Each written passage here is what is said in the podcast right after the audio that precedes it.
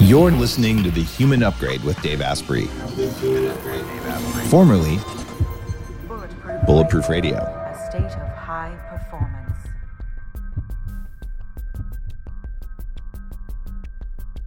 You're listening to The Human Upgrade with Dave Asprey. Today, we're going to talk about testosterone. And as you know, I think testosterone is a game changer if you need it. But we're going to talk about why maybe sometimes you don't and what else is responsible for making your hormones work. And we got to admit, uh, male testosterone has dropped more than 30% in the past 30 years. Uh, thank you, soy boys, PETA, plant based diet, and big food nonsense, and lack of minerals in the soil, and blue light pollution, and a bunch of other stuff like plasticizers. We're going to talk about in this show, and what you're going to learn so you know it's worth your time is what creates the epigenetic signals that turn your genes on or off for testosterone and other sex hormones. And testosterone, as you probably know, affects men and women. So this is really important. It affects men and women because we both have it. And because if women are low in testosterone, they hate their men. And if men are low in testosterone, they tend to hate their women. Maybe hate's a strong word, but bottom line is you get angry and cranky at other people when you don't have enough testosterone because testosterone is the hormone of desire, not just in relationships, but desire for everything. So I think it's important. And we've got a uh, an authority on this who will be at the biohacking conference coming up. His name is Dr. Tracy Gapin, and he's uh, already been on the show and is just a fantastic expert in testosterone who works with epigenetic coaching, hormones, peptides, biometric monitoring, nutrition, lifestyle. So it's not just testosterone, it's all the stuff that comes together. He is the founder of the Gapin Institute for High Performance Medicine and created something called the N1 Performance Health Program. I uh, just got a copy of his book. It's actually laying over there by my infrared mat called Male 2.0 Cracking the Code to Limitless Health and Vitality. Uh, so here we go. I've got a real doctor who maybe wasn't doing it right himself, who turned it all around when he was 42. Welcome to the show, Dr. Gapin. Oh, thanks so much, Dave. Glad to be here with you. All right. You're my favorite kind of doctor because you're a member of the American Academy of Anti Aging Medicine, where I met the mother of my children in 2004 and where I've lectured uh, many times. This is like a group of the most progressive anti-aging doctors. So it's, it's where functional medicine took its roots. And it, it's a big, being a fellow there is a, is a big thing anyone should look for uh, when you're looking for an anti-aging or a functional doctor. All right. Tell me about why you write your book about men's health. It's personal for you.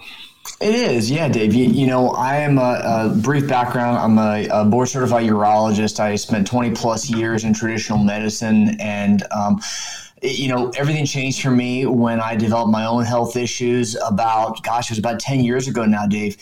And I went to one of my colleagues here in town in Sarasota, Florida, to to get help. And I I had a very eye opening um, experience when I realized that we don't have health care.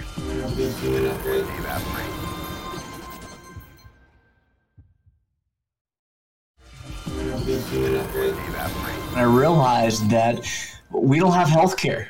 We have disease care. We have crisis care here in the U.S., where we're just taught as as as doctors going through our training how to treat disease and treat symptoms and and you know diagnose you with your ICD-10 code and and do surgery and give you prescription medications and do nothing to actually optimize your health or promote health or promote longevity. And I experienced that myself when I woke up one day. I'm 30 pounds overweight. I feel like crap, and um, I have no focus, no drive, no energy, and I, I didn't like who I'd become. And this concierge doc couldn't help me and uh, that got me on this quest to really learn how to transform my own health and in the process of doing so i, I joined american academy of anti-aging and i learned about functional medicine and epigenetics and uh, how to incorporate peptides and use wearable technology and, and take a, a systems biology approach to health to, to optimize and I was able to transform my own health and started transforming the lives of the men I was working with. And I, I realized Dave, that I finally found my purpose and passion in life. And so, after 20 plus years in traditional medicine, I, I made the very uh, courageous decision to step away from disease model medicine so that I can focus on what I call high performance health. And that's where the, where the Gapin Institute was founded. It takes a ton of courage for a doctor to do that. Um, how much of your traditional medical knowledge do you use when you're doing high performance health? I mean, you're a urologist, you know a thing or two about, well, I don't know what the technical word is for it, but dicks. know, that's a great question. If, if, you ask me, how much do we learn about testosterone and hormones and peptides and functional medicine in residency, in urology residency? I did six years of, of general surgery plus urology training. It, it would be zero, Dave. We learn nothing about what I'm doing now in my in my urology training. Yes, I still deal with some prostate cancer. Yes, I'd still deal with some, some traditional urology kind of stuff. But I would tell you 99 plus percent of what I'm doing is from the um, the extra training and certification courses and, and education that I went through over the last 10 years because it's a passion for for me to help me be the best husband, father, leader that I can be, and to help bring that to my patients. And and Dave, it, it's a it's really a, a completely different way of looking at health. It's no longer about just treating that symptom or treat that problem or that illness. It's about optimizing. It's about taking your life to a whole new level. All right. Uh, so let's go back 15 years. You're in practice. Guy comes in, lays his belly on the counter. By the way, I'm allowed to say this stuff because I was a 300 pounder who would have done this and yeah. says, Doc, I don't have a morning kickstand anymore. What would you have done? Yeah. Well, I tell you what, that guy would come in and he'd be asking for two things. He'd be asking for a testosterone shot and a blue pill. Yep. And in disease model urology, that's what he got. Did it work? No, hell no, it didn't work. He would he come back again asking for something else. That was the problem. You know, we would just pass him down the line because we literally have six minutes for every guy that walks in the door in in that office. And do you think during that time I, I can talk to him about stress and cortisol and sleep and nutrition and epigenetics? And no, it's it's a short term band aid fix to that problem because that's all disease model world is set for. Now I spend an hour with that guy going through all of the facets, all of the inputs into his human system that are ultimately affecting his sexual performance. That before I didn't have the time or really the wherewithal or knowledge to, to, to address it the right way. When you have your initial meeting with a patient, how long is it? About an hour. There you go. So if you're listening to the show right now and you get your first meeting with your doctor and it's under an hour, that's a red flag, just right there. There's no way a functional doctor or someone who's going to help you manage the system of your biology can even get a basic assessment of you until they get that amount of time. And I've had lots of meetings. Keep in mind, I was pretty sick and I've seen way more people than the average person because of mold and metals and all kinds of stuff. Um, I've had people the first meeting is two hours. It's four hours with some doctors. They really have to go in there. How many labs do you typically order after you see someone for an hour? Oh gosh, uh, we do a lot. So, um, as part of my my performance health program, we uh, first of all it, it's understanding you know what what's the guy dealing with, and we work with men and women. So I want to be clear when I say guys, it's patient point. Um, but um, it, it's you know what are his challenges, what are his goals, because that's going to kind of direct w- where we go. Um, but we may do over 250 different blood tests. We're going to do saliva cortisol tests. We're going to do microbiome testing. So that means poop tests. We're going to look at your stool and look at, at you know bacteria, look at signs of of, um, of inflammation, uh, gut health. We're going to look at a blood test related to organic acids. And that's really the start. Then we do cheek swabs looking at genetics, where we're looking at over 700,000 genes, uh, where we will pick and choose the ones that are right, that are that are uh, most impactful when it comes to this guy's health. And so it's all about data, Dave, and how we can use, leverage, and, and, and incorporate that data into um, uh, health. You know who first opened my eyes to this? I've credited him in a couple of my books. He's written a, a post on the article. I think he's been on the show a while ago. Um, was uh, Dr. Miller from Los Gatos years ago in my mid 20s. He's the guy who showed me I had lower testosterone than my mom. And this was like, he, he, I think he had anti, he probably still does antiaging.net or .com, like a very early adopter here. And he would do an Excel spreadsheet with all my labs and go, look, they change over time. And I was like, holy crap, that's what I do at work with networking protocols. You can do that. And so I, I like to credit him with kind of lighting up my data thing. And gee, where did he learn that? A4M. He was you know yeah. early, early A4M guy. I think he's still practicing in Santa Cruz, um, but uh, probably not full time. And it, it's it's incredible what happens when you just start saying i'm only going to do what works. And i just started throwing out all the crap that didn't work and that's what a good doctor should help you do. And they'll throw out a lot of pharmaceutical crap but don't some pharmaceuticals work some of the time? Like the little blue pills don't they kind of give you a kick yeah, you, you, know, you bring up a great point. I, I, think it's the integration, it's understanding when you can use pharmaceuticals, when they might be helpful. Um, you know, for example, metformin. You know, metformin is a pharmaceutical has been around forever for non-insulin dependent diabetes, for type two diabetes. But there's actually a place in metformin when we're looking at longevity and activating AMP kinase. And, and so there are situations where I do find utility for prescription medications. Now, am I going to give every guy a statin? Hell no. Am I going to give every guy uh, prescription medications? No, but there are in certain situations a time and a place for it. So, are you pro metformin? Great question. Um, I think that it, it, needs to be personalized. Uh, I, I, don't typically recommend anything across the board for everyone. I think that that uh, if you're if you're older versus younger, if you're an athlete versus a non-athlete, how active you are, there are a lot of a lot of nuance that, that goes along with with metformin. Yes, it activates AMP kinase, but yes, uh, there's definitely obviously as you know controversy around that. So I, it's it's yeah. personalized. Yeah. I was a, a pro metformin guy starting in 2004 because 2003 the first mouse studies came out. So yeah. I'll take that. I don't, I'll do yeah. everything. And I ended up meeting with the biomarker pharmaceuticals guys um, who did the original research and started a company because metformin mimics caloric restriction.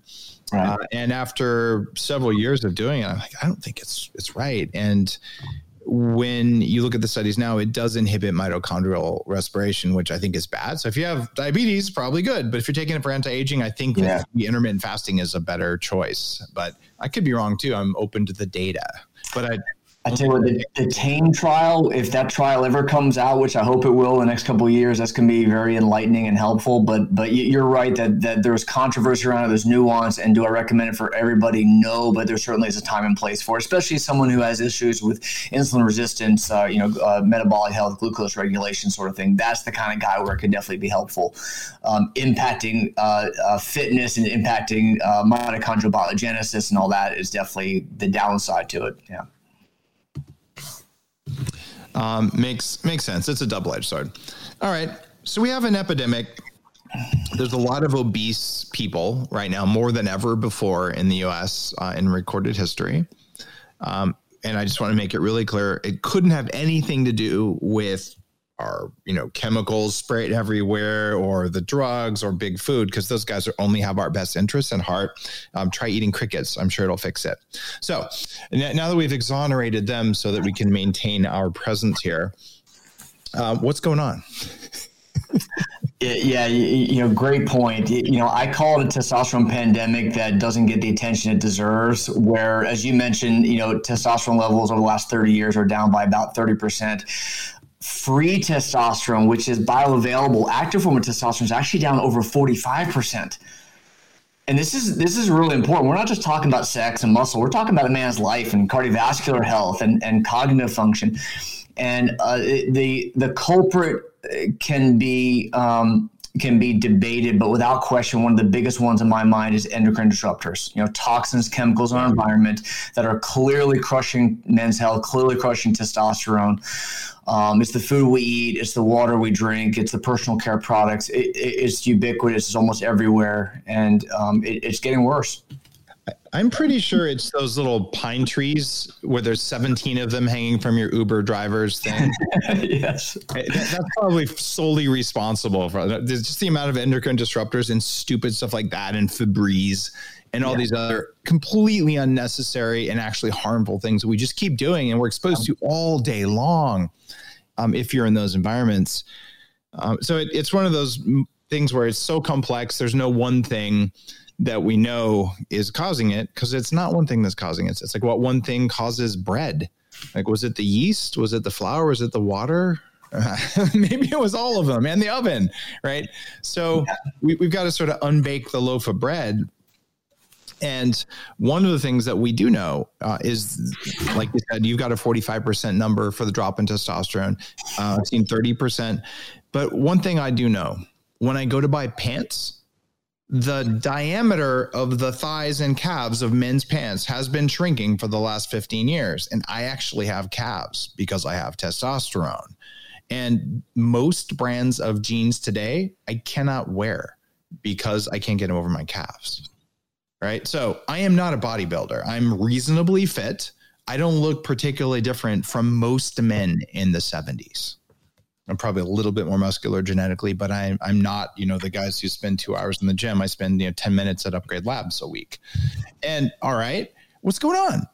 Uh, I think it's testosterone. Like literally, we're wearing women's jeans now instead of men's. Have you noticed this? Like the muscle mass in men is declining as their testosterone is declining you know, you're absolutely right, Dave. It's um, it's increasing visceral fat. It's decreasing lean muscle mass. It's uh, declining cognitive function. It's deteriorating cardiovascular health. It's deteriorating metabolic health, and it's all related. It's all related to to this endocrine disruption soup that we're bathing in on a daily basis and it just doesn't get any attention, which is unfortunate. And so, uh, what I am, um, you know, on the rooftop screaming about is um, filtering your water and eating clean, organic, fresh fruits and vegetables. But you know, our drinking water studies show that is laden with toxins, is laden with you know estradiol. Women's birth control is at very high detectable levels in our drinking water, and so you know, are you filtering your water that you're drinking every day?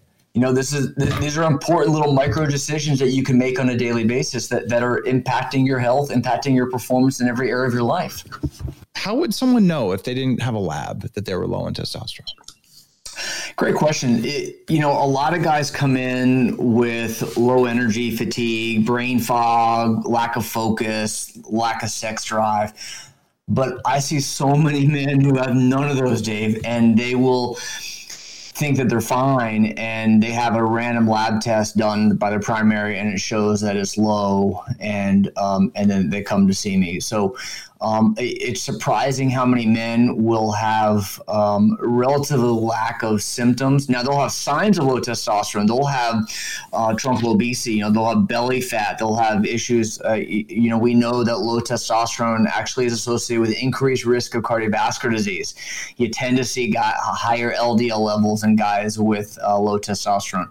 Um, that's really important. Yeah. If your LDL cholesterol is elevated, it could be because you're low in testosterone or possibly thyroid too, right? Uh, they're all related. Now, you know, I'm always careful about saying causative. Does the low T cause it, or is it related to it? You know, it's part of a constellation, a, a picture. But th- this metabolic syndrome that we see every day, which is guys who have um, uh, hyperlipidemia, they have truncal obesity, they have low testosterone, they have insulin resistance, they have uh, sometimes blood pressure issues. They're all related. Guys like me before I was 30. Yeah, those things. There you go. Right. And these guys are walking around not recognizing that there's a real hormonal imbalance and, and it's causing problems. All right, so you go to the doctor. Like I've got some of these symptoms. I can't lose weight. I go to the gym. I you. I think I eat reasonably healthy, even though you probably don't. Uh, maybe you don't always wake up with a normal male experience when you wake up. So you go to the doctor. What labs are they going to run? What's your testosterone? What, what, do you recommend? Yeah, great, great question. So I see this all the time. Guys will go to see their primary care doctor and they'll check a total testosterone, and they'll tell them, "Yeah, buddy, you're normal." Your testosterone is normal. And this makes me cringe. And, and I want to take just a moment just to go through this because this is such an important point.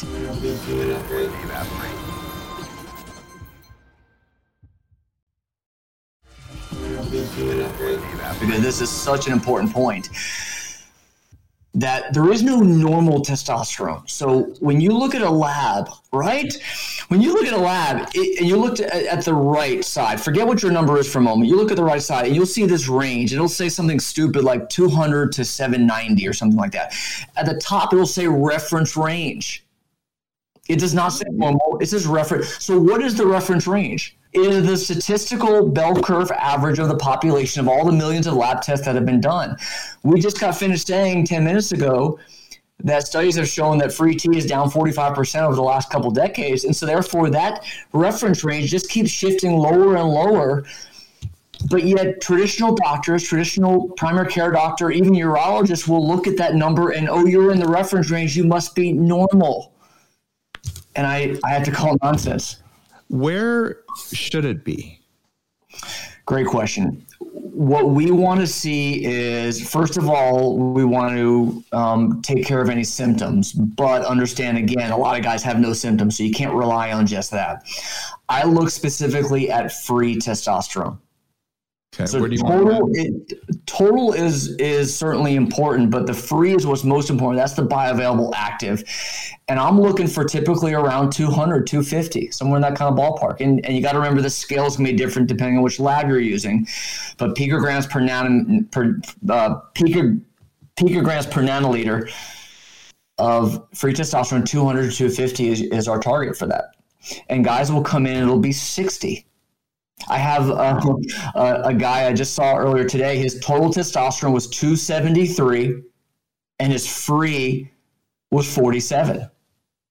And this guy just didn't have a desire to do anything in life, did he? He's actually fine. He, he wants to be a professional golfer, so he's looking to optimize. He's like, hey, I want to start getting in shape, do what I got to do. You know, I got a little bit of belly fat going, but otherwise I'm kind of fine. He has no specific symptoms. He has no major complaints other than he just wants to see how he can get better. And he's walking around with with those kind of numbers. It's so common. That's why we call it a pandemic. Because I tell you, Dave, I, I can't tell you the last time I, I, I had a guy come in and had labs done and they were optimal, ideal, where they should be. Wow. So no one has optimal labs. Is there such a thing as an optimal lab? Well, if a guy came in with a testosterone of 1200 and a free testosterone of 225, I say that's probably pretty damn good. Depending on how he's feeling, some guys may need you know different levels depending on on their symptoms, their quality of life. But most guys come in and the total's like two, three, four hundred. They've been told they're normal, and and they're suffering. And we're doing these guys an injustice. There's something else that that's brutal. If you're 55 and you come in and measure testosterone, they compare you to other 55 year olds.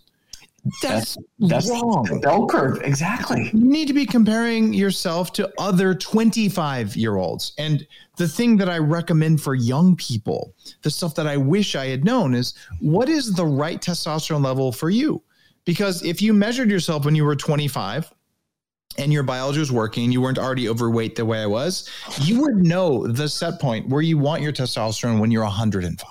And that's your number. So I don't know what my number was. I did get my testosterone drawn when I was 26. I know it was lower than my mom's. So there you go. That wasn't very useful because I was obese and I had endocrine disruptors and all kinds of stuff going on.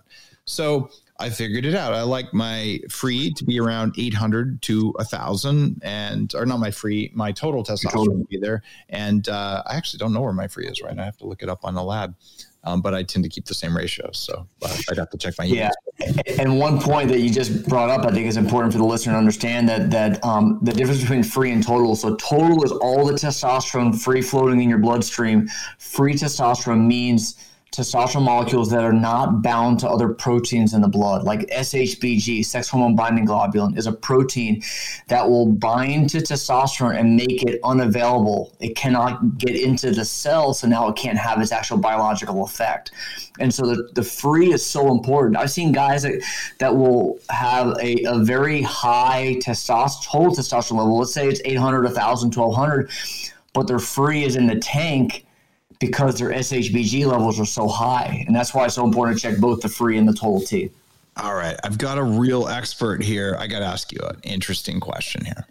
What I've found over the past decade or so, guiding people onto the onto the bulletproof diet into getting a, a, cyclical ketosis, high saturated fats, you know, low sugar, low toxin kind of diet, low inflammation, is almost uni- almost universally testosterone goes up and SHBG can often go up, especially if they're a little bit low on the amount of carbs they need. So Mhm. overfed is not always ketogenic. You can cycle in and out if you need to. Sure. You're usually a little bit keto in the morning.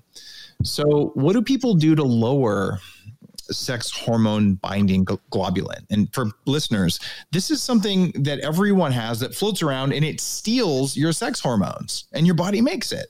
So how do we stop that? Yeah, it- great question, and there's not a good answer for you there, Dave. I get that question almost every day from from guys, um, and the answer is stinging nettle root is a supplement that um, herb has been shown to help. Boron may help a little bit, although I think the, the data is there pretty weak.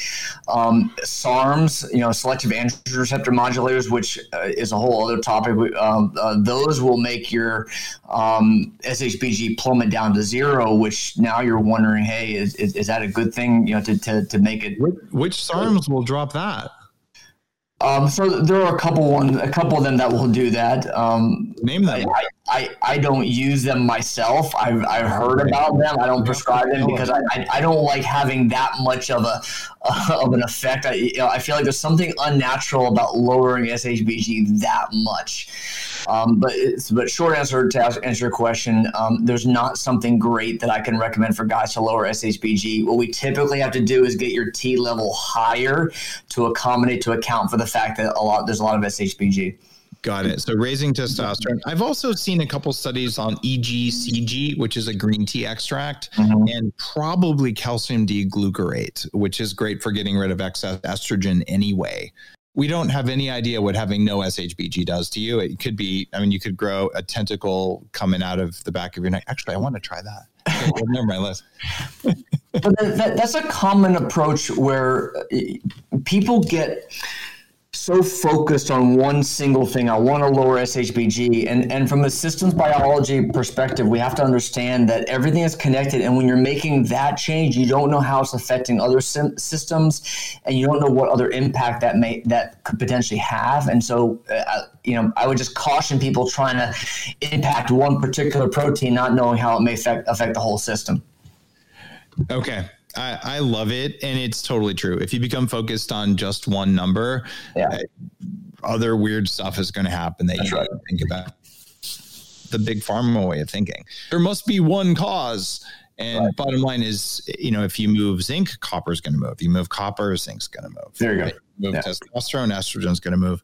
So if, if you understand you're conducting an orchestra and you can't just have all tuba all the time, otherwise it's polka. Uh, so there you go. Okay. So I think we've we've hit testosterone um, pretty well, and it, it feels like there's a bunch of stuff that's lifestyle that we haven't talked about as much. And I like it that you pay a lot of attention to lifestyle in your medical practice. So if you had to pick like three things that the average listener could do that are most likely to improve their hormones, what would it be? Yeah, great question. Number one would be sleep. You know, sleep is one of the most under uh, underappreciated aspects of our health. We know that poor quality sleep, not quantity, poor quality sleep crushes uh, your hormones. Specifically, it raises cortisol levels. Con, uh, chronically elevated cortisol is going to crush growth hormone. It's going to crush testosterone. It's going to crush uh, thyroid. It's going to promote inflammation. It's going to promote insulin resistance, and it has a cascading effect that that um, is incredibly harmful. I see so many high performing men who are executives, entrepreneurs, have a race car driver, I have baseball players, and uh, those who don't focus on good quality sleep, they struggle. You can't burn fat, you can't build muscle, you can't get in shape, you can't optimize when you're not sleeping. I I love having a data driven perspective on everything I, I, I talk about. And with sleep, it, it's so easy to get a wearable device. I don't care if it's a ring, a watch, a, a strap. I'm not I'm, you know I'm agnostic to brand, but track REM, track deep sleep specifically, and make sure you're getting the good quality sleep. And How much? and- and- how much REM and how much deep per night do you need? So and this is you know in general typically about an hour of deep sleep about two hours of rem sleep is your target and that may require uh, different total quantity of sleep depending on the individual, depending on genetics. You know, we have clock genes that really regulate um, how um, um, how quickly you can fall asleep, your risk for sleep disruption, and how much sleep you actually need. And so it can be anywhere from six and a half to eight and a half hours that you need to get that good quality sleep. So it, it's interesting. I'm looking at the comments from my mentorship group from the Upgrade Collective. They're in our live audience, and they're like, "That's it." So I, I get an hour and a half of each, even if I sleep five hours a night. Uh, and uh, quite often, I, I, usually don't hit two hours of REM. Um, that requires a lot of lions in um, in order to get there for me. I usually get an hour and a half, but so only an hour is enough to raise testosterone in the the people. An, an hour, an hour of deep sleep is really the, the target. I know it doesn't sound like very much, and, and, and remember, deep sleep tends to be in the first half of the night, and so that's when you're going to get uh, that that one hour, um, and then REM typically tends to be in the second half of the night. Yeah absolutely absolutely the case. You know the first half is deep and the second half is rem um, we've got jeff here is like i get an hour of deep and three to three and a half of rem uh, awesome. every, everyone else here hour and a half of each. Yeah so it's possible to go beyond that even in a normal amount of time. For sure for sure. And that leads to the question. You've written male 2.0 is female 2.0 coming next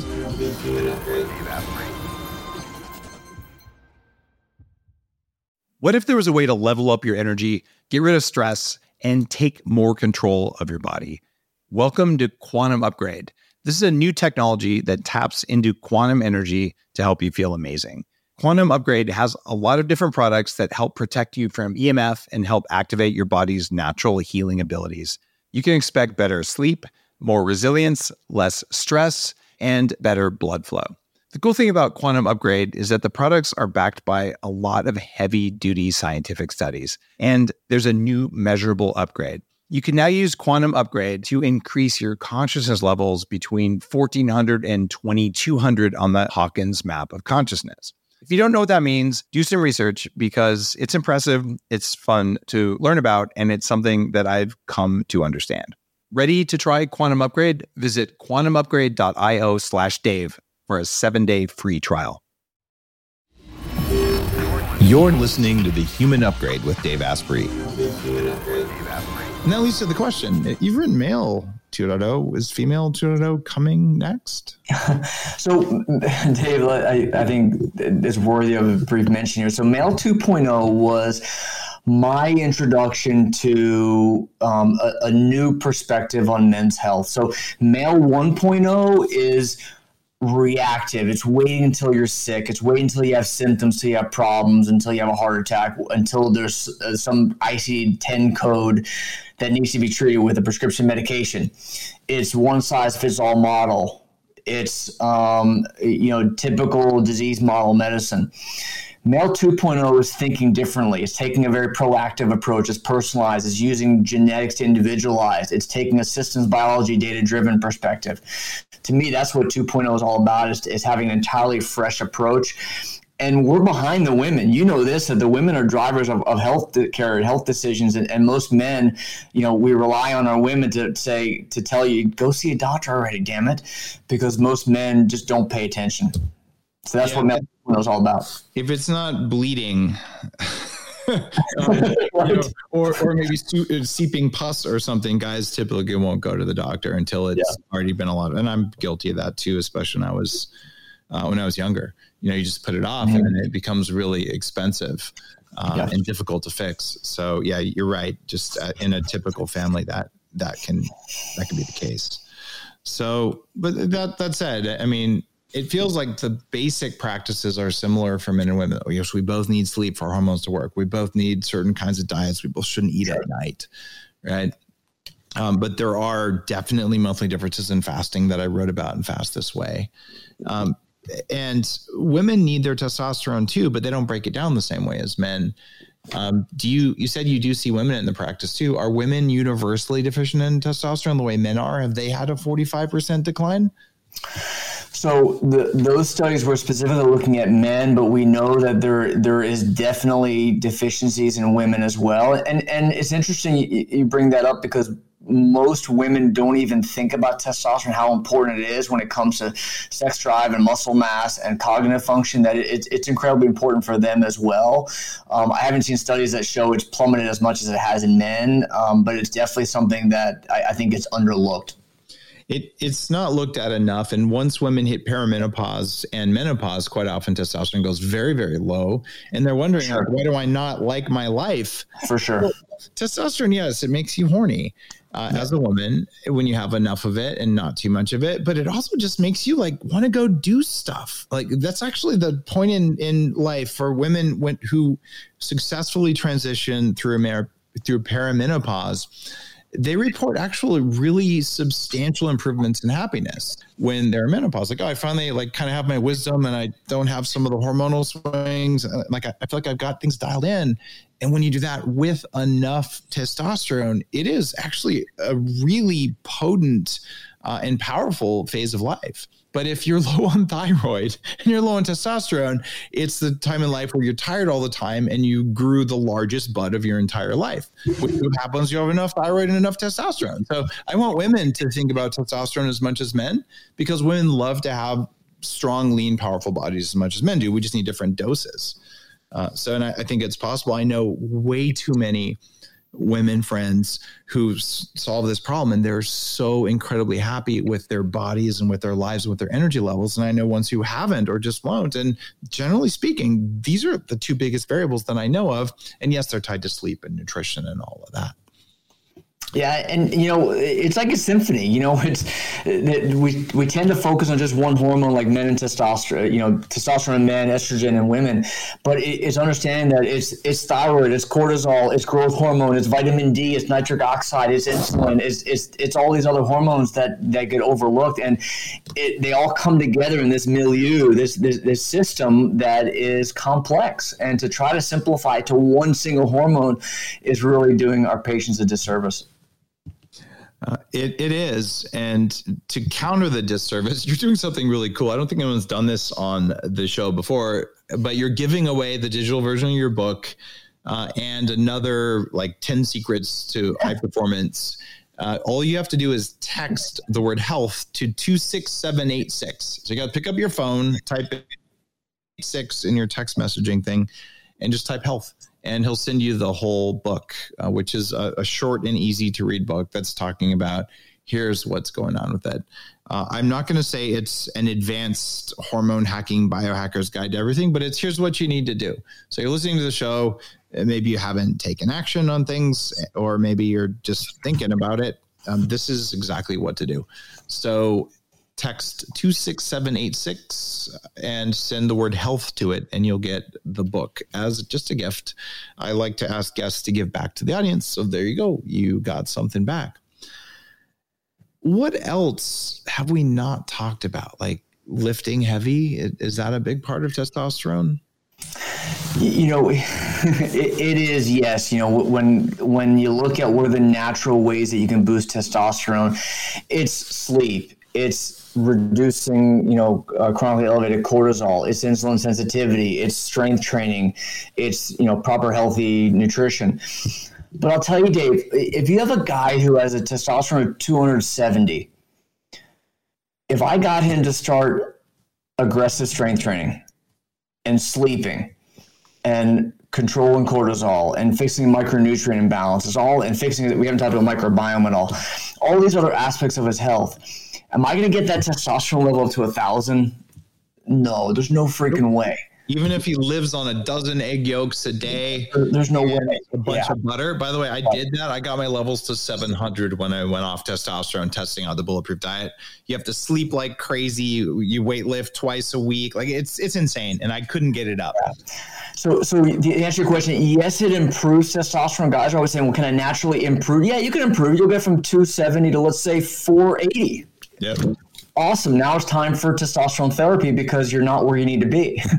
or you can so, start testosterone therapy right away and then do the actions and yeah. enjoy your life better and get more results in less time. Yeah. Yeah, but but I also talk about going beyond testosterone because we know that from a, systems biology approach, you need to look at all these other aspects of health and and uh, you know microbiome, for example. I, have seen so many men who have issues with dysbiosis and issues with candida and issues with uh, uh, leaky gut, and they had no idea, and they were on testosterone. and They're coming because doc, I, I, I'm on T and I still feel like crap.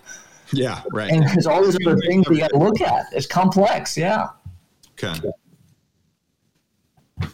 Are you hopeful about where medicine is going from this perspective? I am incredibly excited at uh, at the direction we're heading. Um, I am looking for more providers, more doctors, more practitioners who um, embrace high performance health and take a, a, a personalized data driven approach, knowing that disease model medicine doesn't work and we're failing. And you look at the, you know the, the healthcare expenditures and the deteriorating health that's going along with that, and something's got to change. So I'm very excited in, in, in where we're heading, Dave. Uh, I think we're heading in a direction where the government's going broke. Medicare, Medicaid don't work. Like literally, people go to the doctor. We're all fighting to make our employers pay more healthcare costs, but we already spend way more money than everyone else. We just aren't getting results. It's not working. So the, the politicians ultimately are going to get blamed because, well, they're the ones in charge and they can print more money to give more money to drug companies that don't solve the problem. But if people are continuing to be fat and tired and sick, ultimately it is the government's fault. I'm not saying it's one person in government, it's the entire system of government. We're going to have to fix that in order to fix this problem. So I am not a particularly political guy. I don't think governments solve problems. It's their job to keep people from killing you so you can get stuff done. Um, but I am not happy with the current situation because um, the amount of money that we're spending is enough to put every person in the U.S. and actually in all of developed, uh, all of the developed world right now on appropriate hormones. It's enough money. Just what we spent in the last two years on very, very small risk things was enough to fix the food supply for all kids in the country permanently. That kind of like incredible scale of stuff is just being wasted. So I'm I'm hopeful that we now have the knowledge and the ability and I'm a little skeptical that we're going to deliver it to everyone at the cost that it should be and that will happen because we need yeah. you we need lots of other people like the a4m leading the way.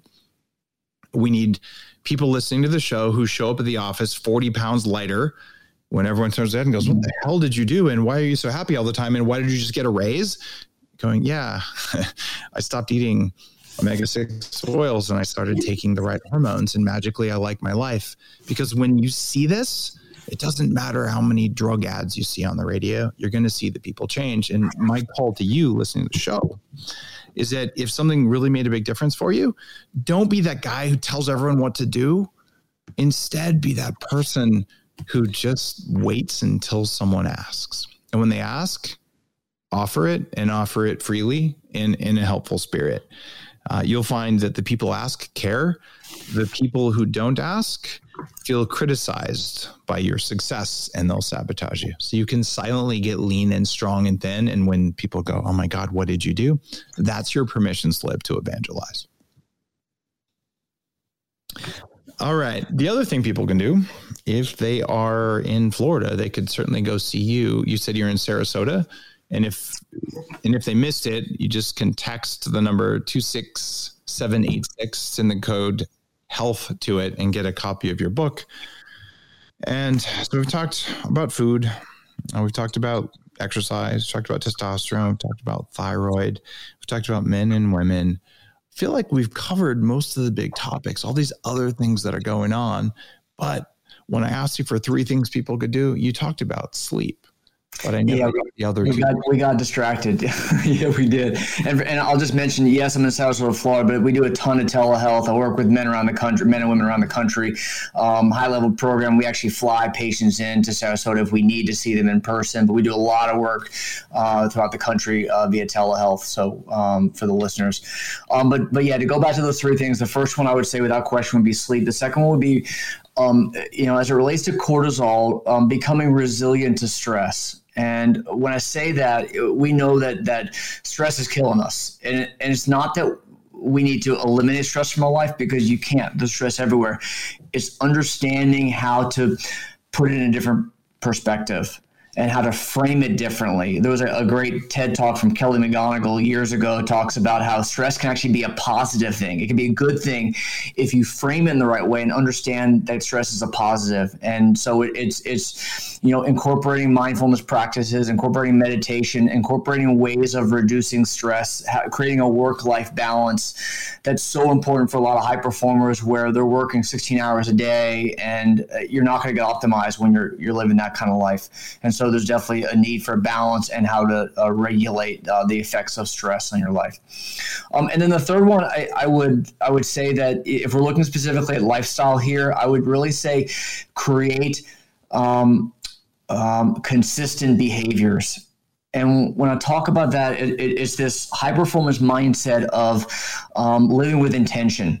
So everyone knows what to do. You know, you're supposed to eat well. We could talk about bulletproof diet. We could talk about getting rid of all the the, the seed oils and all of the, the sugars and all the, the crap in our diet. We could talk about strength training, exercise. Everyone knows how to do that, Dave. You know, you know, everyone knows what to do, but no one does it. And so what it comes down to is, is living with intention. And how do you do that? How do you get someone to create consistency in their life? Well, it's focusing on your why. What is your why? What drives you? You know, for me, it's my beautiful wife and amazing two little kids. That's my life. That's everything. And so every micro decision I make is how can I be the best husband, father, and leader that I need to be?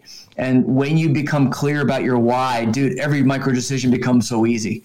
Tr- Tracy, I'm going to argue that that's only your why because you have enough testosterone. you would not say what you were saying with the conviction you say it if your testosterone levels were 200. You would not feel those things. Well, I, I, tell you what, it, it, it's a it's a chicken or the egg. It's a, it's, it's a cyclical. Um, I, I, get what you're saying, but those are still for me, Dave what is most important in my life and that when I make decisions, it's around my why. You know that it's being centered. It's living. It's it's having, um, it's having intention and having purpose. And so many guys don't have that. They don't have that direction, and they're lost. I, I see so many guys who will have four, five, six drinks a night. Wow. And like, is that a problem? you.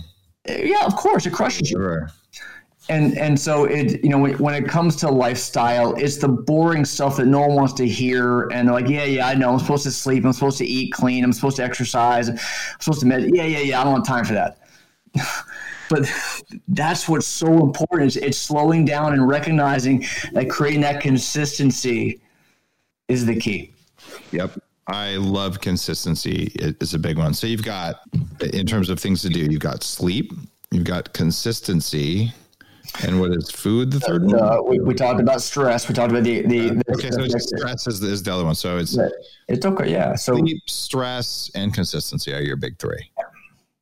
Okay. What does porn do to testosterone? porn and, and this is interesting. When when there's arousal testosterone will go up. When there's climax and completion it will come down. And so um, it, it, it, does have a detrimental effect um, in excess the, the biggest problem with porn is it crushes you from a, a, a neurotransmitter perspective. It crushes dopamine sensitivity in the brain and it affects your relationship with your partner. It creates these unrealistic expectations where you need more and more stimulation. And so that's really the bigger effect that porn has is at a central level affecting you. I've seen some studies that show that cold exposure um, helps with dopamine sensitivity, and even that uh, caffeine can help you have more dopamine receptors. So, if you do cold exposure and drink coffee, is that a permission slip for a little porn? I, I think you know the answer to that sarcastic question. I tried, guys. I tried for you. Porn is bad for you. Generally, over time, it'll probably suppress desire, which will probably suppress testosterone. We don't really know. So uh, it's uh, it's pretty funny. Um, anything else that you would want people to know about hormones, about your high performance perspective on medicine that I haven't asked you? Yeah, thanks. I, I, I, think that the take home message is really to, to understand that we are complex and that there's never one simple single answer. And it's about diving deep, finding the hidden blind spots that are holding you back, and it may not be what you think it is. You may think it's testosterone, but it may in fact be thyroid or growth hormone or vitamin D, or it may be your microbiome, or maybe cortisol, or maybe organic acid issues. It, it may be so many other things that you got to dive deep and find the hidden blind spots to really achieve the results you're looking for. Algorithmically, if you just play the odds without being customized at all, I feel like if you just take an average person who is fat and not feeling good, thyroid, testosterone, cortisol would be the first three things I would look at. And after that, I look at toxins. Sure. Right. Am I kind of, I mean, it could be vitamin D. And by the way, you, of course, you want to take vitamin D, but you know, it could be lots of other things, but it feels like if you could do those, you're going to get like 60% of people well on their way before you have to start dealing with the stuff further down from there. Is that kind of a, a good filter? I, I would say there are certainly things that are, that are more common than others, but when you do that, you run the risk of missing some really big yeah. hidden blind spots that are holding you back. Yeah. You know, uh, shit, Bob Harper. Mm-hmm. Trainer on, on Biggest Loser, 51 years old, guy has a heart attack earlier this year. He's in the best shape you can imagine and he has a heart attack. Fifty-one years old. Being in shape doesn't stop heart attacks. That's so weird. Well, imagine that, right? So, but that's a great example of how you think you're doing okay, but you have no idea what's going on under the hood. Yeah. And so, you know, what I do, I work with high performers. I'll plug your race car in the computer and I'll find out exactly what's going on and what systems need help. And typically, it's systems that you had no idea that there was a problem. That that is hundred percent true, and that's why I recommend if if you can afford it, go to a functional medicine doctor. If you can't, and you're gonna sell, you're gonna do it yourself, like an at-home biohacker, like I was in college, you know, working at Baskin Robbins to pay your way through before you start a little e-commerce company. Well, um, it's okay to find a discount thyroid test online and you know do do your best right? And so if i just tell people if it, with a lack of data you can go with the odds. Your best bet is to get the data. Like I said, plug it into the computer, see what's really going on and do it. And as you progress in your life, your risk of all this stuff goes up and your ability to take control of it goes up as well because you have more means, more knowledge, and all of that. So, uh, my recommendation there is if you can afford it in your 20s, get a testosterone panel and a full hormone panel because then you'll know your healthy numbers. And it's entirely possible. Like one of my friends, she's got very high testosterone, almost high enough to be a man, but she's a very feminine woman. So for her, her testosterone level, knowing that in her 20s, when she's in her 60s, she'll be able to have the right testosterone for her that no doctor would recommend unless they knew that data. And if you're a young guy and your normal testosterone level is actually 1500, which is relatively high in today's world, if that's your number that makes like, yeah, this is just when I'm living my life. Well, then when you're 55, you're still going to be living your life instead of going, I wonder why it doesn't work when I'm at half my normal level, because that's what most guys need. So the customization is important and we've got to focus on that. So, so Tracy, I, I really appreciate it. And guys, if you're listening, uh, it's drtracygapin.com, G A P I N. And if you were to text that number, it's 26786, text health. Now, that only works in the US. I know because I'm in Canada and a couple other people tried it uh, from different parts of the world who are listening. So they can probably get this stuff on your website, maybe? Yeah, so uh, you can check out the website. Uh, shoot me an email if you want the digital copy of that book. Be glad to get it to you if you if you're out of the country because you're right, that text link will not work internationally. Awesome. Thank you very much for being on the Human Upgrade, guys. I will see you on the next episode, or maybe at the Biohacking Conference. Thanks, Dave. You're listening to the Human Upgrade with Dave Asprey.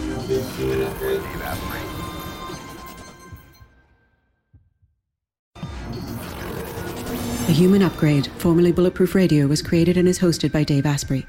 The information contained in this podcast is provided for informational purposes only and is not intended for the purposes of diagnosing, treating, curing, or preventing any disease. Before using any products referenced on the podcast, consult with your healthcare provider, carefully read all labels, and heed all directions and cautions that accompany the products. Information found or received through the podcast should not be used in place of a consultation or advice from a healthcare provider. If you suspect you have a medical problem or should you have any healthcare questions, please promptly call or see your healthcare provider. This podcast, including Dave Asprey and the producers, disclaim responsibility for any possible adverse effects from the use of information contained herein. Opinions of guests are their own, and this podcast does not endorse or accept responsibility for statements made by guests. This podcast does not make any representations or warranties about guest qualifications or credibility. This podcast may contain paid endorsements and advertisements for products or services. Individuals on this podcast may have a direct or indirect financial interest in products or services referred to herein. This podcast is owned by Bulletproof Media.